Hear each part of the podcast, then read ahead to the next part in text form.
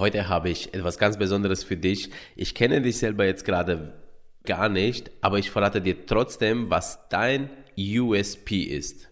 Hast du Lust? Let's go! Hallo Ladies, Servus Gentlemen. Mein Name ist Petro und ich heiße dich herzlich willkommen beim Branding Podcast von Brainbees Brand.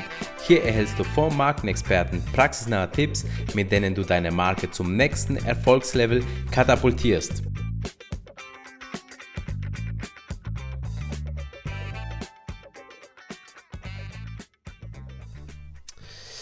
Ja, Leute, willkommen zu einer neuen Folge von Branding Like a Brain Beast. Heute geht es um das Thema USP, auf Englisch Unique Selling Proposition und auf Deutsch dein einzigartiges Verkaufsargument, das du in einem Satz präsentierst.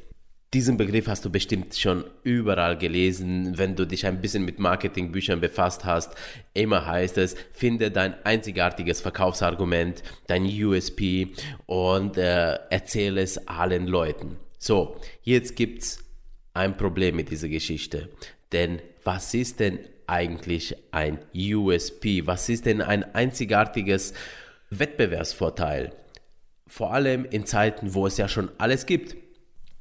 Denn im Prinzip kannst du ja alles irgendwie Mögliche auf der Welt kaufen, ob du es brauchst oder nicht. Und äh, jeder Label versucht dir zu sagen, obwohl er vielleicht ähnliche Produkte wie andere verkauft, seine ist einzigartig. Und ähm, das äh, vermute ich mal, wird dir die Arbeit daran erschweren, deinen USB zu finden. Und das ist ja nur verständlich, denn äh, wenn es ja wirklich das wichtigste Verkaufsargument ist, das muss ja genau durchdacht sein.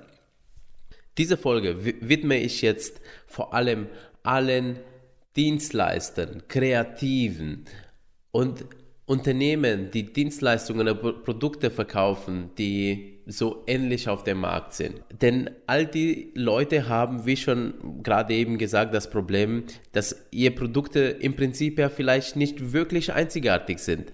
Denn die Kernleistung von so einem Produkt oder eine Dienstleistung ist ja, ich sag mal, im Prinzip etwas, was immer wieder nachgefragt wird und was auch sehr leicht reproduziert werden kann, bis auf bestimmte Bestandteile des Produkts. Damit du weißt, was ich meine, gebe ich dir ein Beispiel aus dem Bereich Produkt und ein Beispiel aus dem Bereich Dienstleistung. Fangen wir mit dem Produkt an. Dazu nehme ich den Bleistift. Es gibt unterschiedliche Firmen, die Bleistifte herstellen. Und wenn du selber Bleistifte herstellst, dann wirst du dich fragen, hey, was ist eigentlich mein einzigartiges Verkaufsargument? Ja, weil der Bleistift muss eben schreiben können und eventuell hat er noch einen Radierer dran. Aber was kann er denn sonst noch? Und äh, das ist wirklich ein Thema, da kannst du dich ja, wenn du dich richtig auf der Suche machst, da kannst du dich ja in der Recherche tot arbeiten, beziehungsweise es findet vielleicht gar kein Ende. Oder vielleicht doch? Ja, nehmen wir mal Faber-Castell als Beispiel. Ihr kennt doch vielleicht die äh, Bleistifte von Faber-Castell. Die sind nämlich von der Form her recht besonders. Und zwar, die sind jetzt nicht rund oder sechseckig, sondern die sind ja in Form eines Dreiecks. Und die haben auch noch Noppen dran. Und warum ist das? Ich war bei der Produktentwicklung nicht dabei, aber ich vermute, es lag daran, äh, weil sie ja davor schon Stifte produziert haben und vielleicht Schwierigkeiten mit dem Absatz hatten und haben gleichzeitig gemerkt, die Leute sind vielleicht nicht unbedingt zufrieden mit jedem Bleistift, beziehungsweise da gibt es vielleicht noch Potenzial, mehr aus dem Bleistift herauszuholen. Und die hatten das verstanden, dass vielleicht jetzt so ein dreieckiges Bleistift eben besser in der Hand liegt. Das haben sie umgesetzt und du kennst ja das Produkt, das kannst du ja in jedem Schreibwarenladen äh, kaufen. Und damit haben sie ja ein einzigartiges Wettbewerbsvorteil geschaffen und das haben sie sich natürlich auch patentieren lassen, weil im Prinzip sowas kannst du sofort reproduzieren.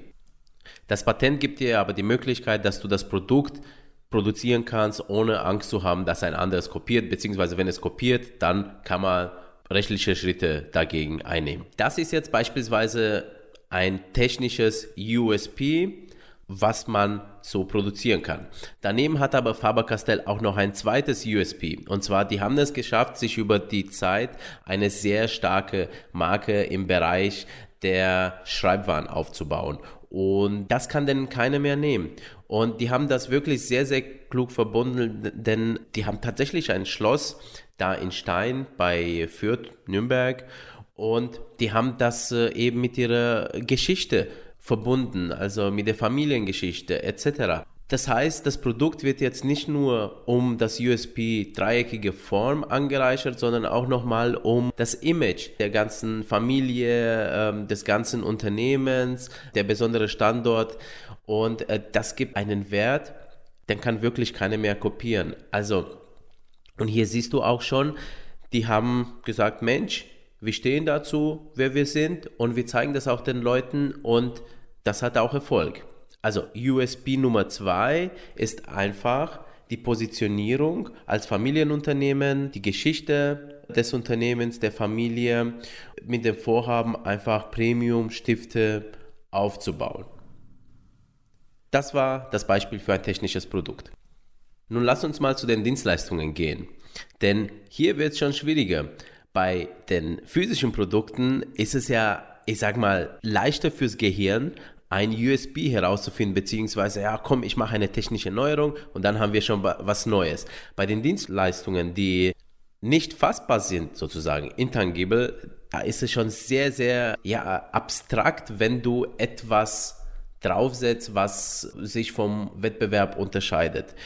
Der wesentliche USB vergessen aber die ganzen Leute. Und ich nehme hier als Beispiel die Versicherungsbranche.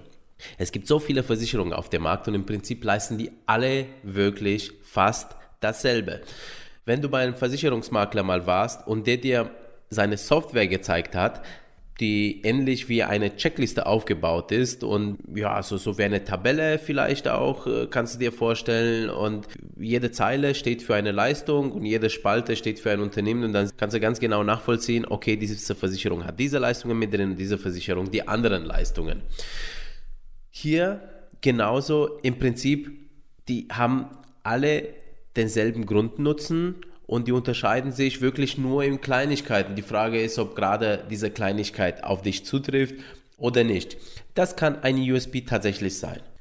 Aber der wahre USP bei einem Versicherungsverkäufer, und jetzt ganz ehrlich, das ist nicht die Versicherung, sondern das ist der Verkäufer selber.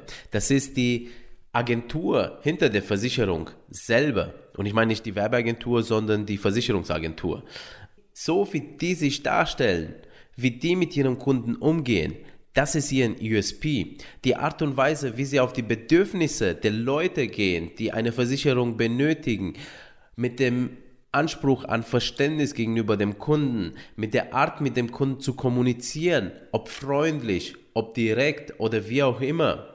Das ist doch bei so einem Dienstleister denn tatsächlich der USP. Und in der Dienstleistung, das Wort sagt es ja schon an sich, da geht es um einen Dienst am Menschen, ja? Und ein Dienst an Menschen bedeutet, dass du ja zu, auf den Menschen eingehst und dann eben diesen Dienst vornimmst, den er gerade benötigt. Und gerade bei Versicherer, Versicherer, wenn ich mir anschaue, wie hartnäckig die manchmal verkaufen und wie sie am Ziel vorbei verkaufen, dann ist es ja kein Wunder, dass die Leute ja eine schlechte Meinung darüber haben. Ja, das hat unterschiedliche Gründe, auf die will ich jetzt gar nicht drauf eingehen. Aber im Prinzip gibt es sogar dafür eine Zielgruppe, aber ich würde sagen, es ist vielleicht nicht die Masse. Ja, manche Leute stehen halt nun mal auf so eine Behandlung, ja, so bam, bam, bam und hier unterschreibe jetzt gleich und sowas, ja. Aber ich kann mir nicht vorstellen, dass die Masse ist und deswegen meidet die Masse, sage ich jetzt mal, Versicherer, außer die, die brauchen jetzt unbedingt mal. Aber hier liegt die Kraft in dieser Branche beispielsweise und die Kraft hinter einem starken USP. Wenn du es als Versicherer schaffst, wieder wie bei dem Bleistift zuvor genannt, dass du ein Gefühl für deine Kunden kriegst, für ihre Bedürfnisse, wie du mit ihnen umgehen kannst, kannst du dein Verhalten anpassen, dass du genau so dich präsentierst, damit du eben ihre Herzen gewinnst und nicht sie verscheucht. Und das ist die Folge. Diese USP kann jeder von euch erfüllen und jeder von euch auf seine eigene Art und Weise. Und deswegen überlegt zunächst mal, wenn ihr ein USP entwickelt, natürlich müsst ihr vom Produkt oder von der Dienstleistung einmal auch die Sache betrachten, aber überlegt euch mal, warte mal, was können wir denn im Prinzip anders machen? Wie können wir uns vielleicht anders verhalten als andere? Und passt das zu uns, damit wir unsere Kunden besser erreichen? Oftmals ist das hier schon in Zeiten der Digitalisierung, in Zeiten, wo jede Leistung überall zu finden ist und wo die Neuerungen dermaßen technisch oder detailliert sind, dass kein Konsument, kein Einkäufer mehr in ein Unternehmen durchblickt, außer er beschäftigt sich stundenlang mit diesem Thema. Da liegt das USB da drin, die Kraft eines USB in euch selber, in der Art und Weise, wie ihr euch präsentiert und in der Art und Weise, wie ihr die Sachen auf den Punkt bringt und wie ihr die Herzen eurer Kunden erreicht. Fangt bitte auch da an mit der Arbeit an eurem USB. Dann geht natürlich und schaut euch die Produkte an, die Dienstleistungen, denn da ist auch immer wieder was herauszuholen. Und das ist auch nötig, denn ansonsten gäbe es kein iPhone, ansonsten gäbe es kein Computer. Ideen müssen neu entstehen und weiterentwickelt werden. Und daran muss man auch glauben an neuen Ideen. Mach das ruhig weiter. Aber wenn du morgen was verkaufen willst, überlege auch mal, was du selber leisten kannst. Und einen kurzen Appell an Kreative, denn die wollen auch immer die Welt verändern. Du selbst als Kreativer du hast so viel Kraft in dir, etwas Neues zu erschaffen. Und zwar jeden Tag. Denn als Kreativer ist ja deine Aufgabe, dass du, ich sag mal, ein Design machst, einen Text schreibst, einen Song singst, ein Gedicht verfasst, eine Geschichte erzählst. Und du wirst es nie schaffen, einen eins zu eins zu kopieren. Denn dafür müsstest du abschreiben oder abpauschen. Sondern auch wenn du ein bestimmtes Vorbild hast, deins sieht immer anders aus und deins ist immer ein USP, beziehungsweise dein Ergebnis ist immer ein USP. Denn so wie du es machst, so macht es kein anderer. Also, zusammengefasst, es gibt ein technisches USP für physische Produkte, es gibt USPs im Bereich der Dienstleistungen, dass du Dienstleistungen optimierst, aber der wohl wichtigste USP im Jahr 2018 der Digitalisierung, wo es alles gibt, das bist du persönlich, deine Art und Weise, wie sich dein Unternehmen verhält. Das werden die Leute lieben und schätzen und das werden die sich merken und damit kannst du hausieren gehen und dich präsentieren voller Stolz für das, was du in dir hast. Also trau dich, sei du selbst, zeigt euch, so wie ihr seid, bringt es auch auf den Punkt, ja, keine große Geschichte draus machen, sondern wirklich kurze Sätze, wenn dich einer fragt, was machst du und warum machst du es anders, dann sagst du es auch, ja, in zwei, drei Sätzen, höchstens. Ja, Leute, das war ganz kurz zusammengefasst das Thema dein USP, denn ich weiß es, du hast es in dir drin, du musst es nur rauslassen, beziehungsweise du musst es dir bewusst werden. Wenn du Fragen dazu hast, dann schreibe uns auf Facebook oder auf YouTube ruhig unter diesem Beitrag und ich freue mich, dich bei der nächsten Folge begrüßen zu dürfen. Dein Petro, das Brain Beast.